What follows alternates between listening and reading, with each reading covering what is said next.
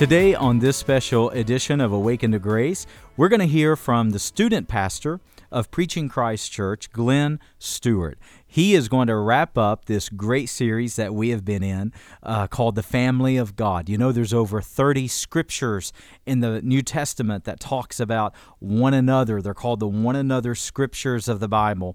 And while there are 30 of them, our staff has chosen five for this series for us to study. And today, Pastor Glenn is going to close out this great series with a wonderful sermon called Encourage One Another out of 1 Thessalonians 5. I know you're going to enjoy the teaching from Pastor Glenn on Awakened to Grace.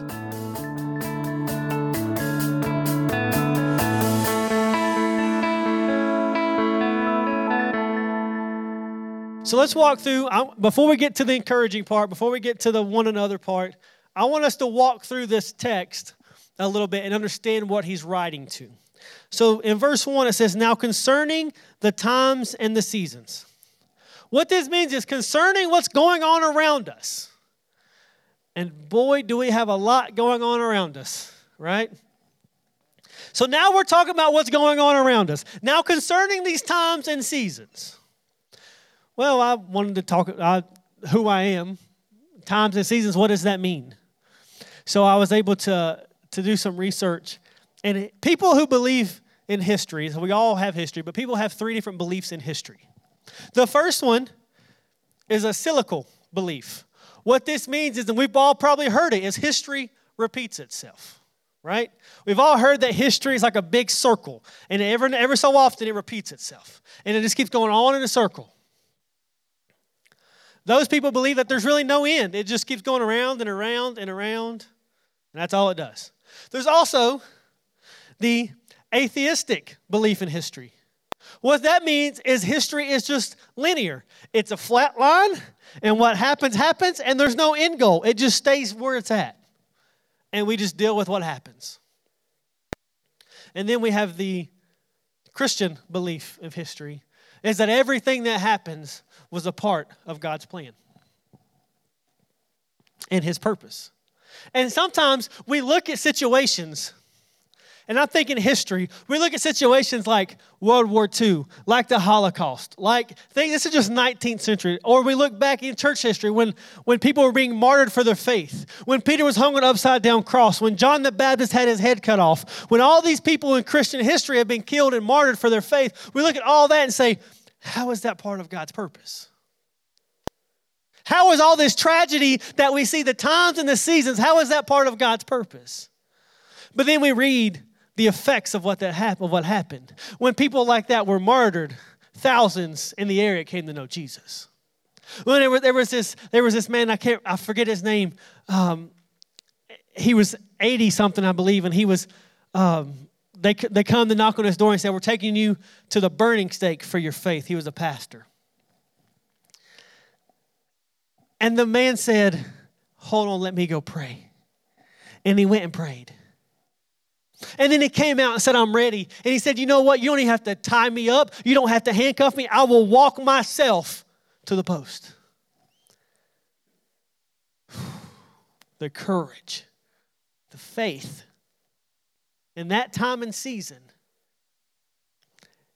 And he humbled himself and walked to the post. And as they as and they didn't tie him to the post, he stood there willingly. And as they set the post on fire, he began worshiping God and praying to him. And hundreds and thousands of people came to know Jesus because that man's faith. So, as tragic as it was, that was part of God's purpose. Lives were changed because of it. So, the times and the seasons that we are facing today as a Christian is God's purpose, it is His plan to be executed. And the Bible says in Romans 8 28 that all things, all things work out for those who love Jesus according to His purpose. So we can see that the times and the seasons that they were facing here is tragic. The times that we are facing now is tragic, but it's part of God's purpose because all things work out for the good for those who believe and love Jesus. So, now we're through the first three words. Let's keep going. I'm telling you, I got three hours. I got to speed up. It says, You have no need to have anything written to you, for you yourselves are fully aware that the day of the Lord will come. What they're referring to, these Christians, because of the times and the seasons that was going on, the people who were being killed and martyred at this moment for their faith, they were wondering, When is Jesus coming back? And today, what do we still talk about? When is Jesus coming back? That is Everything that we should be excited for as Christians is when is Jesus coming back? But doesn't the Bible say that no one knows the day or the hour? And I think the reason why no one, and what I've read and what I've studied and what I really believe is the reason why no one knows the day or the hour is for two reasons. One, if I told you that Jesus wasn't coming back to year 3021, People would have a spiritual indifference and just say, I have plenty of time. I don't have to worry about it right now. Right? What's the point of me getting in a hurry when it's 3021? It's a thousand years away. I have plenty of time. And we still hear that excuse, right? Oh, I have time to get my life together. Bill and I've talked about, uh, Bill Wampler and I've talked about this. People, students always say, Oh, I've got plenty of time to get my life together. I've got my whole life to get it together. And they have this spiritual indifference when it comes to the day of the Lord if we knew the date.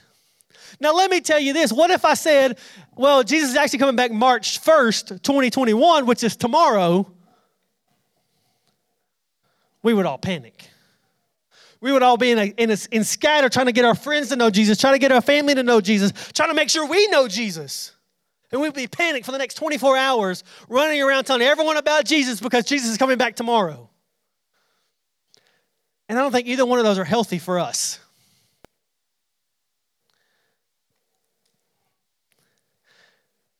And I think where we have to be is we have to be alert. And he gets to it in a minute. We have to be sober, be ready. Because here's the thing no one knows the day of the hour when Jesus will come, but no one knows the day of the hour which you will go to Jesus.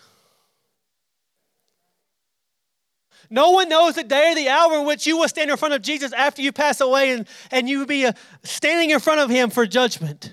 You, you don't know that. So what are we? We'll get to, but where were we must we must be sober. We must be ready. We must be alert and ready for this, because he says that he'll come like a thief of the night. He'll come when we least expect. I'll tell you a story. And, and there was we went to a Winter Jam conference. Anybody ever went to Winter Jam? The tour where it's like 15 bands, um, a speaker. I, students love them because it's it's 10 bucks. It's cheap, and you get 15 concerts and a speaker, and it's like well before COVID, it was like 20,000 people in one building. And one year that we went, uh, it was right after Ashley and I met. We went and we got on like the fourth row, and it was amazing. And there's a band called Red, which is like a, a Christian heavy rock group. You know, they cut their intro comes out, and there's big. There's about six big fire uh, torches that go up, and like I could feel my beard like burning off my face, being 20 feet away. It was amazing. But was that winter jam at a different one a couple years before that, and I was in high school. And we thought we're going to get there two hours early. We're going to get decent seats. We got there two hours early, and we were the nosebleed seats. I was so mad. I had to watch the jumbotron the whole time. It's awful. But we get there, and this and the, the speaker comes out. His name is Nick Hall.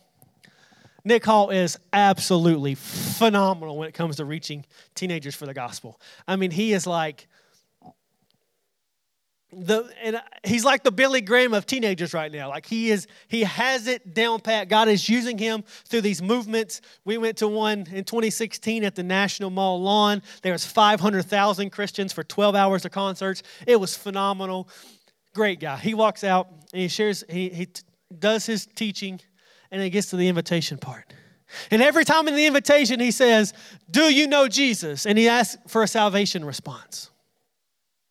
And people start raising their hand, people standing up, people are crying, lives are being changed. He said, I want to talk to the people who think they still have time. He said, just last night, I done this exact same message. And there was a group of teenagers on the fourth row, third row, whatever it was, right in front. And I saw her weeping and crying, this little girl. And she came forward to the altar, and these girls embraced her. And they and the youth pastor was weeping with her, and she was accepting Christ. He said, But on my way home that night, I got a phone call that she didn't make it home. That she was killed in a car accident. And he said, It doesn't he said if that little girl still had the mindset when she left that I still have time, she would not be with Jesus. He said, so we can't say, no matter how old we are, that we still have time because no one knows the day or the hour in which we'll stand face to face with Jesus, whether he comes to us or we go to him. And that was a reality check for me because I was 15 years old probably, and I'm thinking, oh, I know Jesus. I know He's calling me to ministry, but I was running the other direction. I didn't want to be in ministry. But we must be alert. That it says in verse 8, we must be sober, alert, and ready. Now, if we look in verse 7, it says, People who sleep, sleep at night, and people who are drunk get drunk at night. And this is almost like a play on words because it's not really talking about drinking and sleeping the sleeping is that passive indifference we were just talking about that people would have if they know when Jesus was coming. It's, oh, I still have time. We're good. And getting drunk is living in active sin. And they do that in darkness at night because they try to cover it up. They try to make it feel like no one can see me if I do this. But it's active sin or it's spiritual indifference.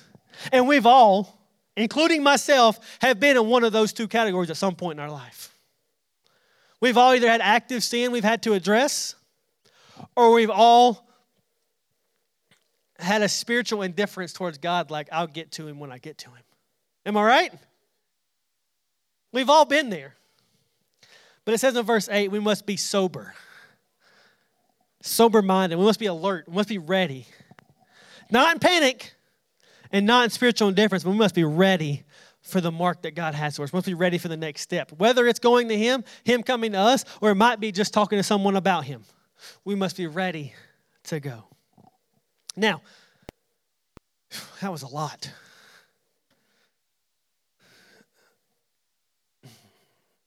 So let's let's go down a little bit. We're walking through this verse. So surprise you like a thief. For you're children of light, children of day.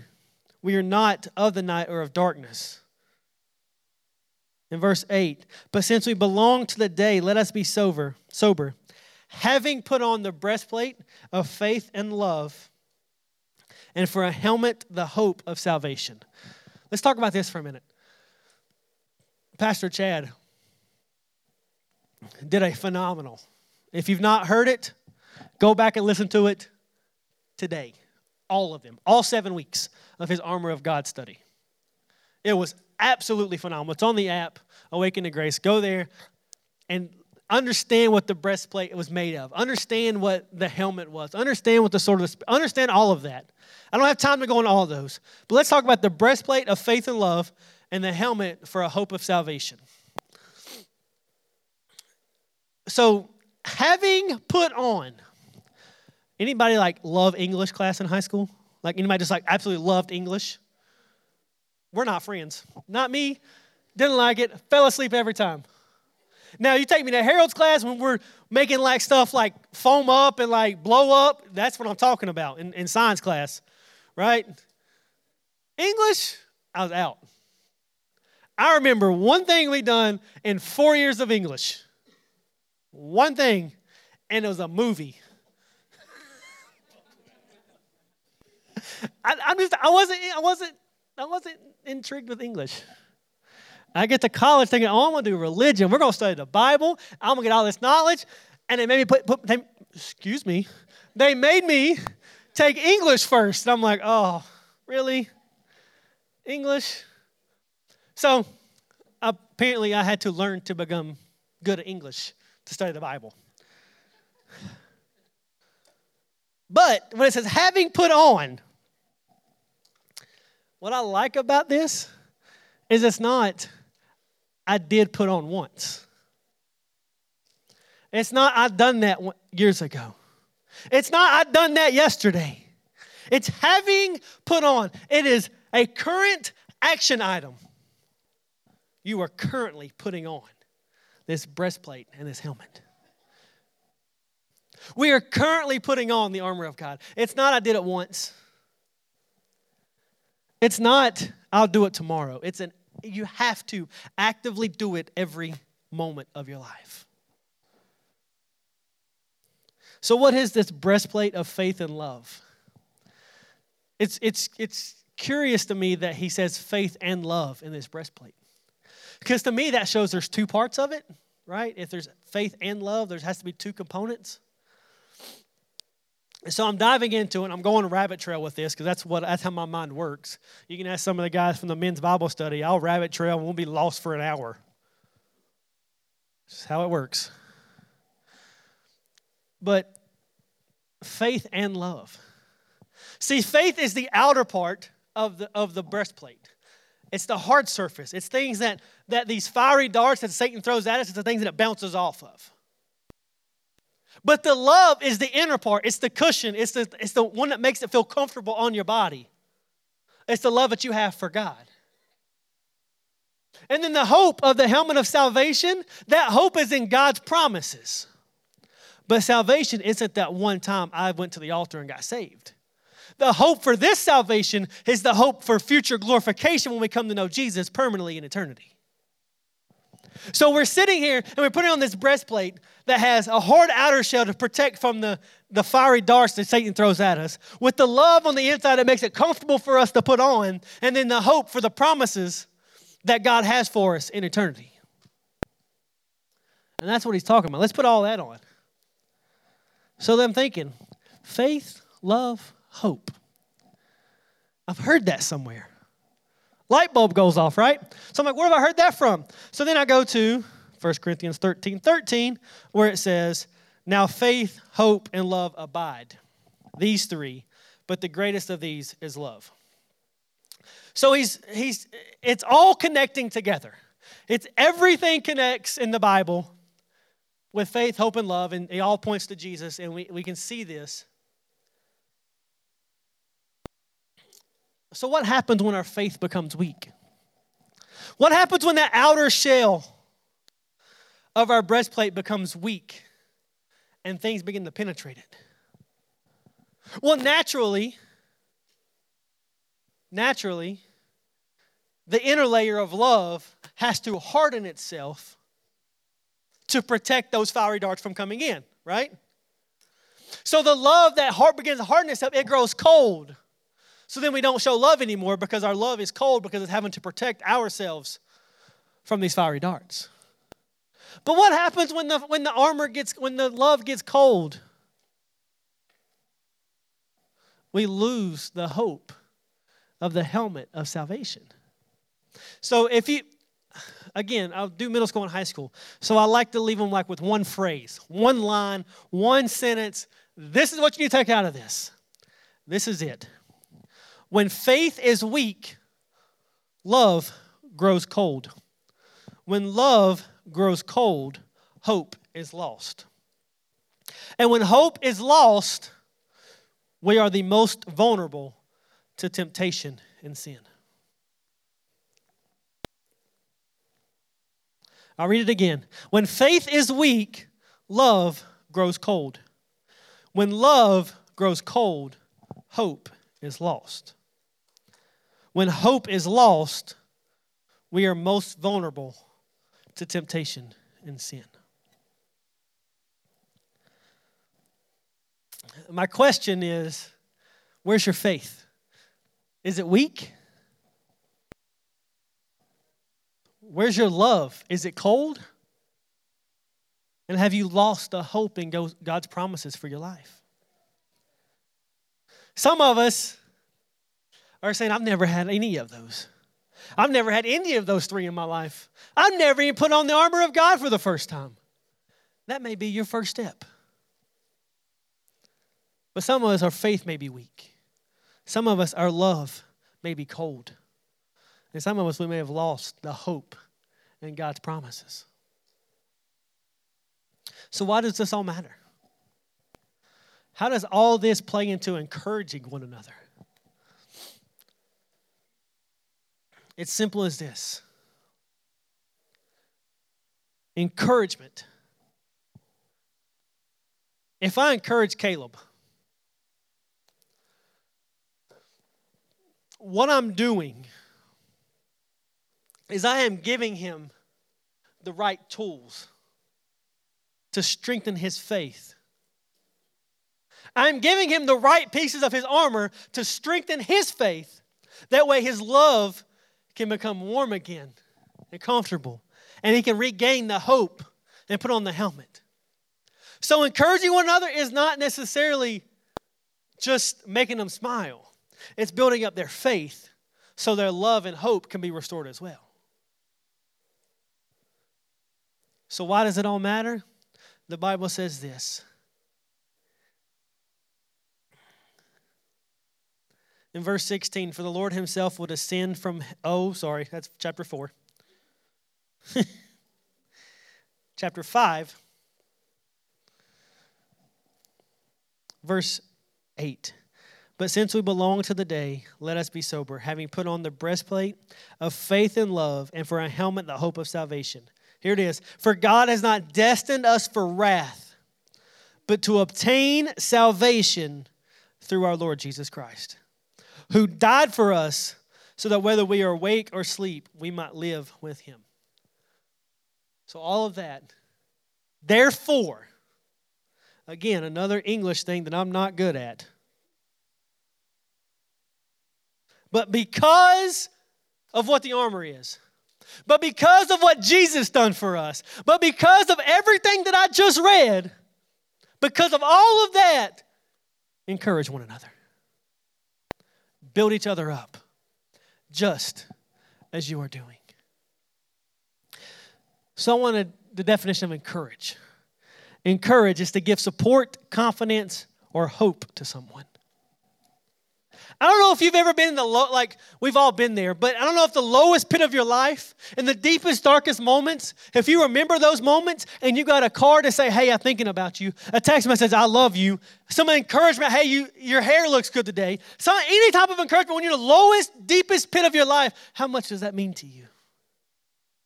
How much does encouragement mean to you when you feel depressed? How much encouragement does it feel when you feel low? I'll tell you, if I'm being honest, I didn't even pick up on it until uh, Patty Story told me after the nine o'clock service. I'm reading through this, and it talks about uh, then sudden destruction will come upon you as labor pains.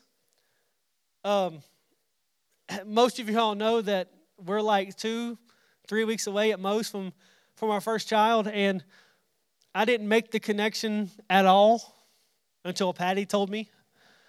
Um, but my biggest fear, like even when I was in high school, even when I was younger, like my biggest fear in life is being, and I've shared with the guys, is being in the delivery room and the doctor saying, I'm sorry, something went wrong, you have to decide. That terrifies me. Like, there is nothing, there is no, there's no animal. I'll go pet a lion. And I know what they can do. I've seen it. I will go I want my I want to go do like the swamp people and hand fight the gators. That's what I'll I'll do that. Sign me up. My biggest fear is making that decision.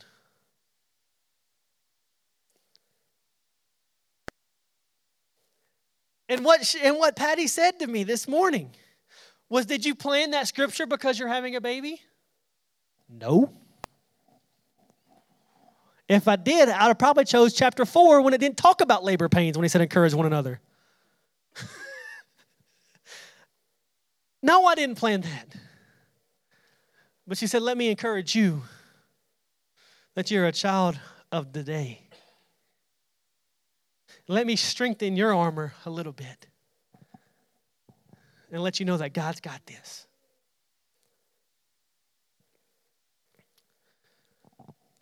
That was the support. That was a little bit of confidence and hope restored to me going into a season of the unknown for me. And it's all because she wanted to encourage one another. We may be in our deepest pit that we've ever been in in our life right now.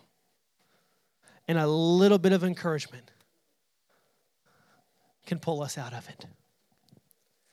And he said, continue to encourage just as you are.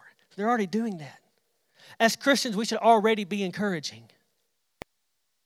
But where we missed, where we missed the point, corporate America church has missed the point because we are so focused on ourselves and our own Christianity and our kids. We are so focused on our home that we've missed the point that we should be encouraging one another just as we should be.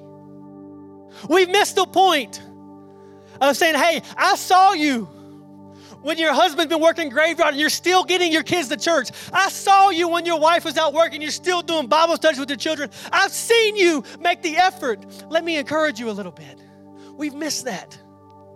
The corporate church has missed encouraging one another, and the missing link destroys the family of God that we've been studying.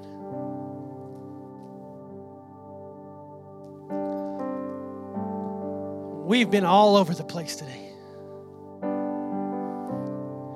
But I want to challenge you with this. How do we practically encourage someone? Well, the first thing I would tell you to do is go to our Awaken to Grace app, click on the Family of God uh, image, and listen to the first four weeks. How do we love someone? That's encouraging. How do we serve someone? That's encouraging. How do we be kind to someone? Yeah, that's encouraging. How do we live in harmony with someone? Yeah, that's encouraging too. But the most practical way for us to encourage one another is using our words. Proverbs 18 21, the power of life and death is in the tongue. You encouraging someone can give them a new life, can strengthen their faith just enough to pull them out of depression. But you not saying something can be very detrimental to their faith. You saying the wrong things can destroy someone's faith. We must speak life. That's why we have the student conference. We're teaching people to students to speak life to one another, to speak life into their friends, speak life at home. Because some of these kids don't have life at home. We as a church must speak life. Use words. One of the most forgotten methods in 2021, 2020, because of technology and social media, the most forgotten thing we do is verbal communication and handwritten notes. You would every handwritten note we've ever received from anybody since we've been married. It's been almost three years, and every handwritten card we have, outside of outside of things like you know birthdays and stuff like that. But if it's just an encouragement card, if it's a thank you card, every one of them's been on our refrigerator since we've been since we've been married. And it's simply because we know that when our lowest moments, we can go to that card and say, This person does care. This person was trying to build her faith. But encouragement's not a one time thing. I can't say, Caleb, here's some encouragement and then just be done. It must be ongoing. So today, I'll ask you this Have you ever even, first of all, put on this armor of God? Do you know Jesus? Or do you want to put that on for the first time today? If you want to put that on for the first time today, these altars are open. Come. Maybe your faith is weak. Maybe your love has grown cold. Or maybe you've lost the hope in God's promises. And you want to come to this altar to get encouragement from the Holy Spirit first. Come do so. And maybe you feel like you're a terrible person because you don't encourage anybody. Ask God to help you with it. Ask God to show you ways to encourage. My challenge is this you have two challenges this week. One, to find someone in your household, someone you live with, and encourage them. Hey, I saw you do the laundry. Thank you. Hey, I saw you wash dishes. Thank you. Hey, kids, I saw you clean your toys up. Thank you. Thank you for taking the trash out. Something simple like that. Hey, I saw you reading your Bible this week. Let's talk about it. And then find someone outside of your home, someone who doesn't live with you, and encourage them too. Hey, I saw the work you put in this week. I saw the extra stuff that you tried to get done. I see that. Let me help. So I'm going to pray. If you'll close your eyes and bow your heads with me, I'm going to pray. If you want to come up here for any reason, if you to talk to me afterward, that's fine. If you want to put on that body armor for the first time, if you want to put on the armor of God for the first time, don't don't say, don't have the passive indifference to say, I have time. Have the urgency to be alert and ready today. If you have active sin, don't be a child of darkness anymore. Become a, ch- a child of light, child of the day. And maybe you just need encouragement. This altar is the place. So I'm going to pray right now. If you want to come forward, go ahead and come forward. God, thank you for.